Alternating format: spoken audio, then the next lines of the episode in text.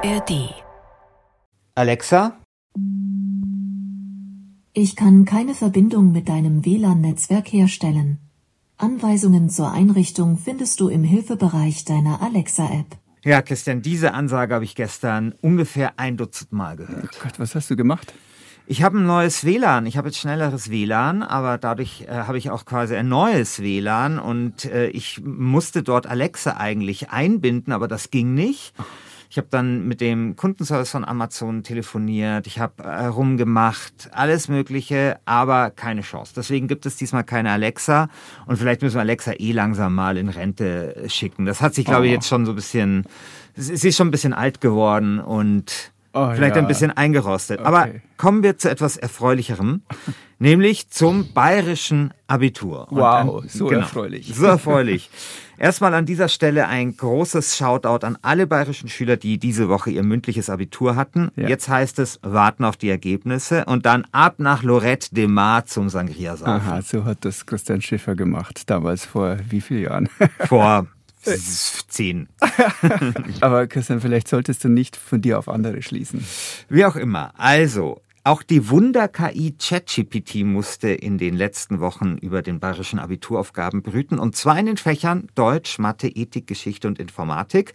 Und wenn ihr da draußen jetzt sagt, Moment, das kommt mir doch total bekannt vor, ja, ihr habt recht, weil bereits im Februar hatten die Computerlinguisten vom AI and Automation Lab hier im BR der künstlichen Intelligenz die Aufgaben zur Erlangung der Hochschulreife vorgelegt. Ja, gab auch eine Umbruchfolge dazu, die Nummer 50 war das. Genau. Und die Ergebnisse damals waren hm. nicht so berauschend, oder? Nein, kann man, kann man, kann man so sagen. Ähm, also, um es kurz zu machen, ChatGPT wäre mit Pauken und Trompeten durchgefallen. Die Noten bewegten sich fast immer so um die fünf herum. Lediglich Geschichte gab es einen kleinen Ausreißer nach oben. Da konnte die KI einigermaßen zumindest beeindrucken. Drei plus.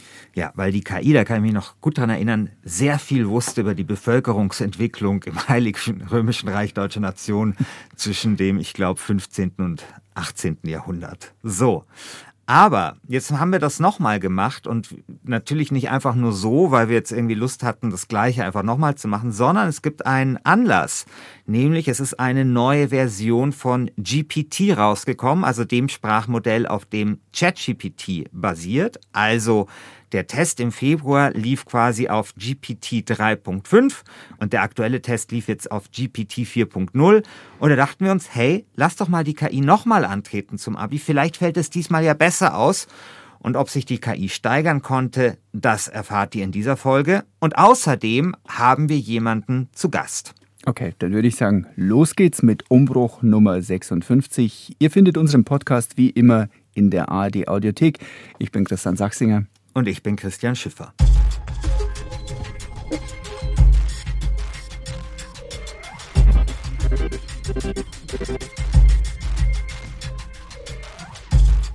Ja, hat die KI diesmal beim bayerischen Abitur besser abgeschnitten? Diese Frage wollen wir in dieser Umbruchfolge beantworten. Und vermutlich wollt ihr jetzt wissen, hey, wie schickt man eigentlich eine KI zum Abitur? Und deswegen haben wir Philipp Gavlik in diese Folge eingeladen. Philipp arbeitet beim AI and Automation Lab hier im BR. Herzlich willkommen, Philipp.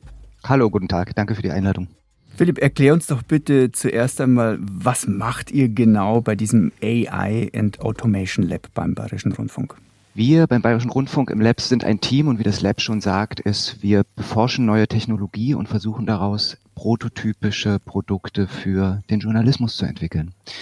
Wir sind ein Team bestehend aus Technikern, Journalisten, wir haben Produktmanager dabei.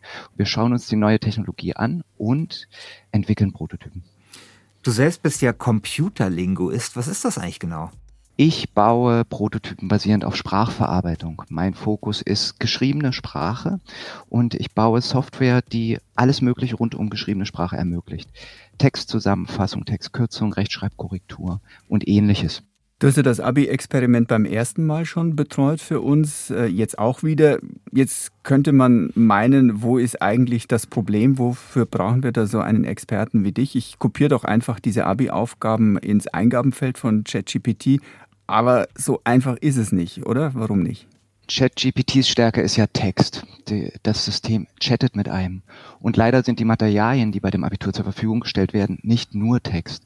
Es gibt auch Diagramme, Formen, Illustrationen und ähnliches. Darüber hinaus variiert die Textlänge sehr. Deswegen muss man sich teilweise Tricks einfallen lassen, wie man die Abituraufgaben für die Eingabe an das Modell aufbereitet. Hm. Kommen wir mal auf den neuen Versuch zu sprechen. Also es ging wieder um fünf Fächer, nämlich wie beim letzten Mal Deutsch, Mathe, Ethik, Geschichte und Informatik. Und fangen wir mal bei Geschichte an. Also fangen wir mal bei dem Fach an, wo es so einen kleinen Achtungserfolg beim letzten Mal gab, also eine 3 Plus. Und diesmal hat die Geschichtslehrerin Judith Bonietzki das Geschichtsabitur der KI korrigiert. Sie ist Geschichtslehrerin am Gymnasium in München-Mosach und sie wird uns jetzt verraten, wie sich die KI geschlagen hat. Also ich habe gerade aktuell einen Q12-Jahrgang ähm, und insofern hatte ich auch Schülerinnen, die Abitur geschrieben haben und die ich korrigiert habe. Und genau, deshalb war die Vergleichbarkeit jetzt ganz gut. Mein erster Eindruck war, dass es ein schön lesbarer Text ist, der auf den ersten Eindruck einen sehr guten Eindruck macht. Wo es Schwierigkeiten hat, ist dann, dann in der sogenannten Urteilskompetenz, wenn es dann darum geht, ein, eine Beurteilung zu machen, abzuwägen und vielleicht sogar nochmal um die Ecke zu denken, was in einer Aufgabe relevant gewesen wäre, das leistet es dann nicht mehr. Dort hat ChatGPT den Einser gekostet. Oh, den Einser gekostet? genau. Äh, da stößt ja äh, ChatGPT in ganz neue Sphären in der Notengebung vor. Ähm, also war anscheinend nicht schlecht. Ja, also Judith Pronietzki hätte der KI eine 2 gegeben. Also das ist schon mhm. mal deutlich besser als eine 3 plus. Und Philipp, du hast ja bei uns intern im Chat geschrieben, dass es für dich am einfachsten war, diese Geschichts- und Ethikaufgaben für die KI aufzubereiten. Woran liegt das? Nun, das sind hauptsächlich Textaufgaben. Die Antworten sind meist kürzer als zum Beispiel in einer deutschen Erörterung. Es gibt viele Ressourcen zu Geschichtsthemen in den Trainingsdaten. Die Antworten müssen nicht immer aktuell sein. Es gibt auch zum Beispiel in Ethik nicht immer die eine richtige Antwort. Mhm. Und wie gesagt, die Texteingabe macht es leicht. Mhm. Dann schauen wir uns Ethik doch gleich mal an. Korrigiert hat die Ethikaufgaben Winfried Kober. Der hat das auch schon beim letzten Mal gemacht. Und beim letzten Mal hat er, glaube ich, der KI eine 4 minus gegeben. Mhm. Winfried Kober ist Ethiklehrer am Ludwig-Thoma-Gymnasium in Prien. Also bei ChatGPT war eigentlich eine deutliche Steigerung zu bemerken. Vielleicht auch wegen der neuen Version, aber jedenfalls beim letzten Mal hätte er knapp mit bisschen gutem Willen vielleicht gestanden mit ungefähr vier Punkten. Und mittlerweile hat er sich eigentlich wirklich gut geschlagen und auch so ungefähr zehn Punkte, Note 2 minus eigentlich diesmal bekommen. Ja, also Herr Kober war wirklich sehr angetan. Also er hat vor allem die sprachliche Gestaltung gelobt. Er hat gelobt, wie fehlerfrei die KI geschrieben hat. Ähm, hat auch gesagt, dass die KI auch richtige Fachbegriffe benutzt und so weiter. Manchmal hat die KI natürlich Probleme bei konkreten Themen, die sich jetzt direkt auf den Lehrplan tatsächlich ähm, beziehen. Das ist aber jetzt auch gar kein Wunder. Aber zum Beispiel auch so eine absolute Stärke der KI war zum Beispiel auch das Zusammenfassen von Texten. Also auch das ist etwas, was im Abitur immer wieder mal so eine Aufgabe ist. Und ja, er hat gesagt, ein bisschen knapp vielleicht, ja, also wenn das noch mal ein bisschen länger gewesen wäre, dann würde es vielleicht auch hier schon so an der Eins schnuppern. Oh. Und so ist es eben eine 2 minus gewesen, aber das ist ja durchaus schon beachtlich. Durchaus schon toll. Genau. Und was Herr Kober auch gesagt hat, ist, er meinte, naja, vielleicht müsste man quasi der KI so ein bisschen eine andere Arbeitsangabe geben, also zum Beispiel um die Ausführlichkeit zu steigern. Und das ist ja dann ein sogenannter Prompt. Mhm. Und da wäre die Frage, Philipp, glaubst du, man könnte mit so einem anderen Prompt die KI dann zu Abi-Höchstleistungen antreiben? Ja, ich glaube, das geht auf jeden Fall. Ähm, ich habe das aber absichtlich nicht gemacht, denn ich meine, man könnte das jetzt ins Extrem treiben. Man könnte der KI einfach sagen, gib mir diese richtige Antwort, von der ich schon weiß, dass sie richtig ist. Und dann kriege ich eine Eins. Aber das wollen wir ja nicht, denn in unserem Abiturexperiment geht es ja um die Schülerinnenperspektive und da wollen wir ja sagen, inwieweit hilft das, wenn man nicht alles weiß. Mhm. Und deswegen haben wir möglichst allgemein formuliert und die Prompts, also die Aufgaben, nicht zu weit frisiert mit unserem Wissen, dass mhm. wir das in die richtige Richtung schubsen und die KI damit ergänzen. Das haben wir eben nicht gemacht, sondern wir haben möglichst direkt diese Aufgaben gestellt, wo es ging. Das ist ja auch fair, wenn ich an die richtige Abiturprüfung denke. Da haben die Lehrer, selbst wenn man versucht hat, noch etwas rauszukitzeln, äh, bei der Aufgabenstellung geschwiegen wie ein Grab.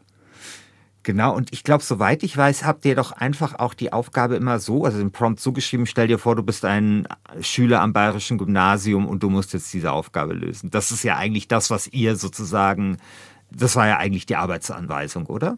Genau, das war immer die Grundlage, da haben wir immer gestartet. Und dann haben wir geschaut, ähm, funktioniert es gut oder gibt es offensichtliche Probleme damit, zum Beispiel die Textlänge bei der Erörterung in Deutsch. Mhm. Und ich hatte mich dann mit einem Deutschlehrer abgestimmt, der uns beim, ähm, beim Experiment unterstützt hat und der meinte, im Grunde genommen haben die SchülerInnen auch Vorwissen zum Aufbau der mhm. jeweiligen Aufgaben. Und das kann man ruhig in dem Prompt, in der Aufgabenstellung mitgeben, um da eine realistische Chance für die Antwort der KI zu ermöglichen. Aber das haben wir dann sehr bewusst gemacht, um nicht das Experiment zu verfälschen.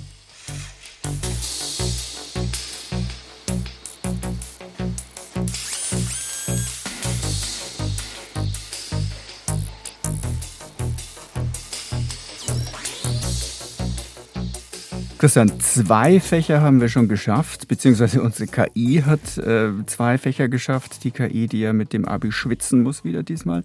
Und zweimal eine zwei. Also ich bin wirklich erstaunt, dass ChatGPT da solche Fortschritte hinlegen konnte. Aber lass uns jetzt eine kurze Verschnaufpause einlegen, weil wir bei ChatGPT sind und weil heute beim Bayerischen Rundfunk eine echt skurrile Lesung online geht, die sich ebenfalls mit KI auseinandersetzt. Hier ein kleiner Hinweis. Der britische Autor Ned Bowman hat eine spezielle Art von Optimismus zum Thema künstliche Intelligenz und wir hören ihn jetzt kurz. You know, obviously there was plenty of intelligence Offensichtlich war da eine Menge Intelligenz vor uns. Primaten, Fische, Vögel. Im Großen und Ganzen sind wir vielleicht nur eine Fußnote, wobei es, denke ich, immer von Bedeutung sein wird, dass wir die künstliche Intelligenz erfunden haben. Und ich hoffe, dass die KI uns deshalb einen Platz im Herzen bewahrt. Aber ich weiß nicht, ob wir in einer Million Jahre noch so wichtig sind. Künstliche Intelligenz spielt eine bedeutende Rolle in Bowmans Sci-Fi-Satire Der gemeine Lumpfisch. Den Roman gibt es jetzt als 13-teiligen BR-Hörbuch-Podcast. Sehr böse und sehr unterhaltsam aber auch. Ähm, die Idee von CO2-Emissionszertifikaten wird da weitergespielt. In einer nahen Zukunft gibt es dann Extinktionszertifikate für alle Unternehmen, die aus Profitinteressen leider wieder mal eine Tierart ausrotten müssen. Und der ebenfalls sehr intelligente gemeine Lumpfisch wird dabei dringend gesucht. Eingesprochen hat den Roman das Stimmwunder Stefan Kaminski und hier gibt es eine kurze Hörprobe. Ich könnte es dir erklären, aber dazu müsste ich deine Intelligenz erheblich steigern. Möchtest du das? Ihr findet alle 13 Folgen vom gemeinen Lumpfisch ab sofort in der ARD Audiothek. Christian, so, jetzt aber zurück zum Abitur. Dort hat äh, die Intelligenz sich anscheinend auch gesteigert bei ChatGPT, zumindest hm. wenn man sich die ersten beiden Fächer anschaut, Geschichte und Ethik, eine 2. Was kommt als nächstes dran? Jetzt kommt meine persönliche Nemesis, nämlich Mathe. da hatte der Lehrer, der das korrigiert hat, leider keine Zeit für ein Interview. Man muss dazu sagen, wir dachten, es sei total schlau, das zweite Experiment jetzt im Nachgang quasi des wirklichen Abiturs für Menschen zu machen. Mhm ähm, haben aber nicht daran gedacht, dass dabei natürlich die Lehrer total viel zu tun haben, weil mhm. die hat quasi das echte Abitur korrigieren müssen. Mhm. Und deswegen, der Lehrer hatte keine Zeit, aber er hat sich, hat in einer Nacht- und Nebelaktion noch dieses äh, Mathe-Abitur der KI korrigiert. Und beim letzten Mal kam eine 4 Minus heraus und diesmal eine 2 Minus. Schon wieder eine 2, wow. auch hier eine deutliche Steigerung. Okay. Ich kann mir vorstellen, beim Mathe ist es besonders kompliziert, die Aufgaben für die KI aufzubereiten. Da ist ja Geometrie zum Beispiel dabei, da sind äh, Zeichnungen, Zeichen. Äh, wie bist du denn da vorgegangen, Philipp? Ähm, grundsätzlich bin ich so vorgegangen, dass ich versucht habe, alles in Textform zu übersetzen, denn was wir haben, ist die Texteingabe. Bis jetzt, in Zukunft wird das vielleicht anders, aber mhm. ich habe versucht, die Diagramme in Text umzusetzen und die Formeln in Text umzusetzen. Ich kann mich erinnern an Aufgaben äh, in Mathe, wo dann in der Angabe eben schon, äh, sagen wir mal, ein Parallelogramm stand und dann standen schon Winkel eingezeichnet im Parallelogramm. Also da war schon einiges zu sehen. Das stelle ich mir extrem kompliziert vor. Genau, aber diese Illustrationen in den Aufgaben werden ja auch mit Text gemacht. Dafür gibt's ähm, an Schulen und Universitäten eine Fachsprache. Da kann man in Text aufschreiben, was man für ein Bild möchte und dieses Bild wird dann gesetzt. Ähm, darauf habe ich zurückgegriffen und habe das wieder zurück in Text gesetzt, wo es möglich war und habe dann in der Interaktion mit der KI getestet, ob sie das interpretieren kann. Und sie hat mir dann veränderte Bilder in der Antwort zurückgegeben, so dass ich gesehen habe, ja, das System versteht diese, diese Auszeichnungssprache für Illustration. Okay, spannend. Okay, also äh, falls sich jemand gefragt hat, warum wir einen Computerlinguisten für dieses Experiment gebraucht haben, das ist die Antwort. Jetzt wissen wir ja, ähm, kommen wir zum nächsten Fach, Christian. Ja. Deutsch. Deutsch. Deutsch. Mhm. Beim letzten Mal magere drei Punkte. Mhm. Fünf plus, oh, durchgefallen. Ja, und diesmal war die Aufgabe auch nicht ganz leicht. Da kam nämlich eine Parabel dran, so eine verrätselte Parabel von Ilse Eichinger. Mhm. Aber siehe da, für die KI kein Problem, sagt Christoph Willing, Deutschlehrer am St. Anna Gymnasium in München. Also ich war wirklich sehr positiv überrascht. Ich finde, dass das sprachlich auf einem durchgehend sehr hohen Niveau ist. Mir hat richtig gefallen, das eigentlich zu lesen. Und ähm, ich hätte nicht gedacht, dass diese ChatGPT dass die das so gut hinbekommt und teilweise auch wirklich in die Tiefe geht, gerade bei der Interpretation. Ich war wirklich sehr positiv überrascht. Eloquent finde ich es teilweise durchaus. Also, was wirklich außerordentlich gut gelungen ist, finde ich, ist der gesamte sprachliche Text, also die sprachliche Darstellung, die ist sehr gut. Ähm, ebenfalls finde ich die Interpretation sehr gut und ich finde auch diese B-Aufgabe, da geht es um die Frage, was parabolisches Erzählen irgendwie leisten kann, also oder inwieweit parabolisches Erzählen so einen Zugang zum Weltverständnis eröffnen kann, das finde ich sehr gut. Das zeugt vom richtig umfassenden Wissen, würde ich jetzt beim Schüler schreiben. Ja, also Herr Willing würde eine 2 minus geben. Wieder eine 2 minus. Unglaublich. Wir haben nur Zweier. Geschichte 2, Ethik 2 minus, äh, Mathematik 2 minus, jetzt Deutsch 2 minus.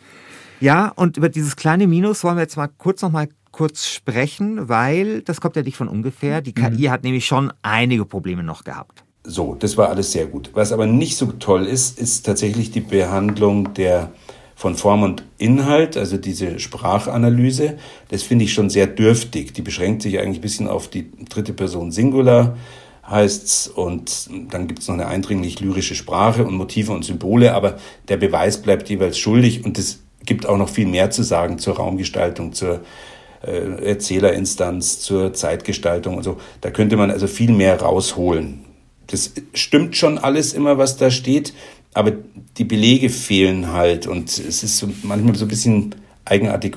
Ja, also ein bisschen was würde noch gehen. Kommen wir zum letzten Fach, nämlich Informatik.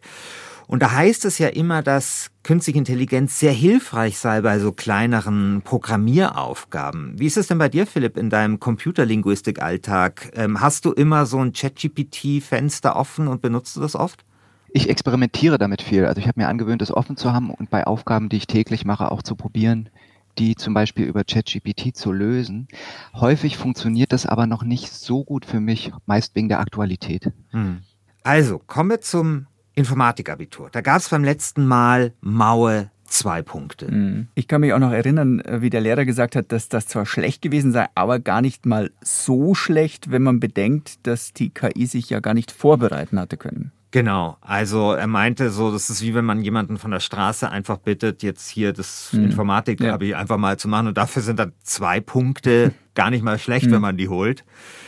Und ja, auch diesmal hat sich die KI ja nicht vorbereiten können, aber sie hat sehr krass abgeliefert, sagt Hermann Kees, Informatiklehrer am Josef Bernhard Gymnasium in Türkheim.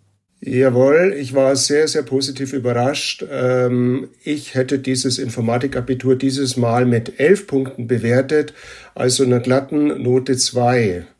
Und eben im Verhältnis zum letzten Mal mit der Note 5 ist es natürlich schon ein wahnsinniger Sprung. Und äh, man hat deutlich gesehen, dass die ChatGPT sich enorm weiterentwickelt hat und sich auch, finde ich, super geschlagen hat.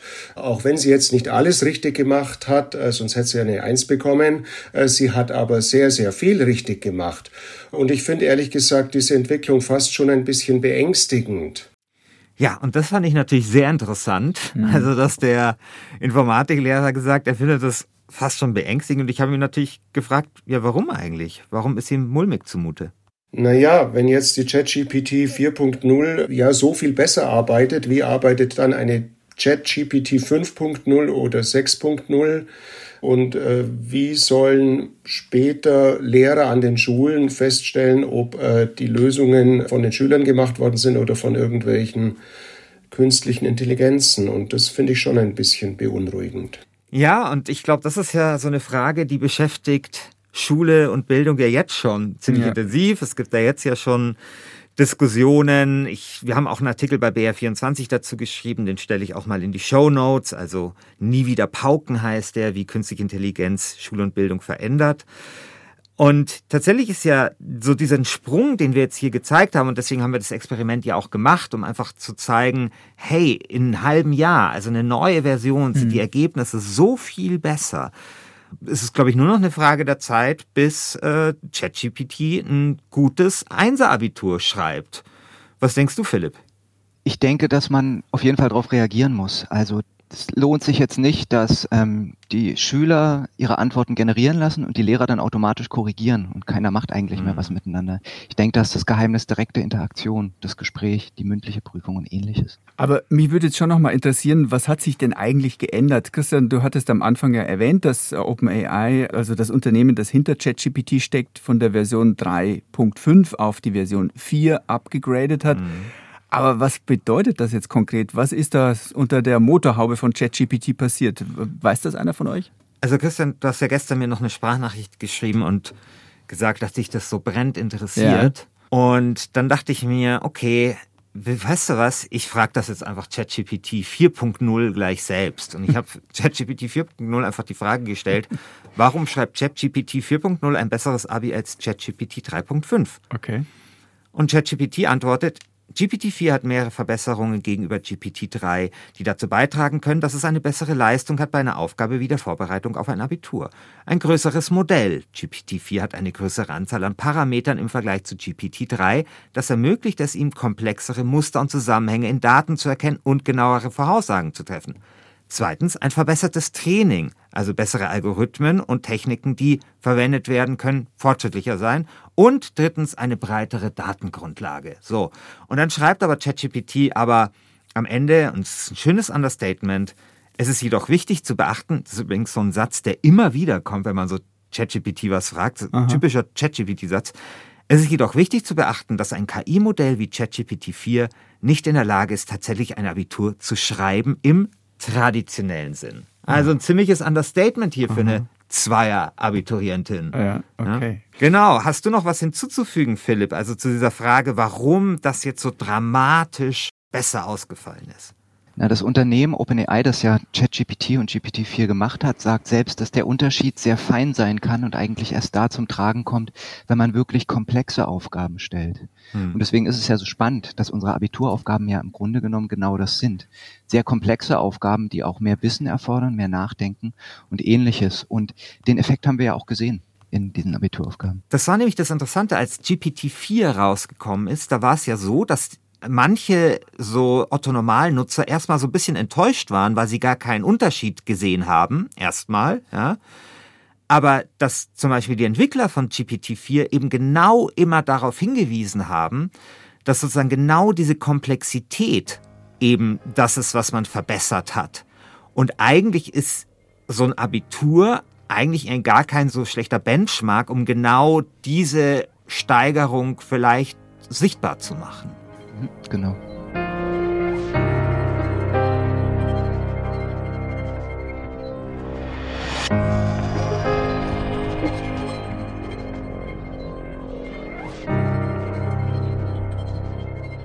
Das war's jetzt mit diesem zweiten KI-Abi-Experiment. Glückwunsch auf jeden Fall zu ChatGPT zum bestandenen bayerischen Abitur. Jawohl.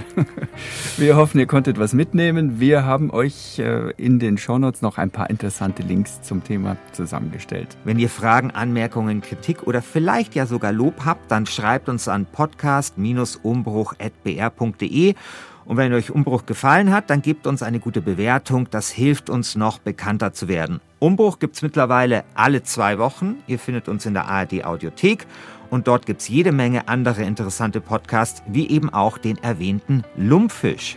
Ja, und vielen Dank, Philipp Gablik vom AI und Automation Lab, dass du mit deiner Expertise in dieser Umbruchfolge mit dabei warst und uns unterstützt hast. Ja, vielen Dank für die Einladung, hat Spaß gemacht. Macht's gut, bis zum nächsten Mal. Euer Christian Sachsinger und euer Christian Schiffer.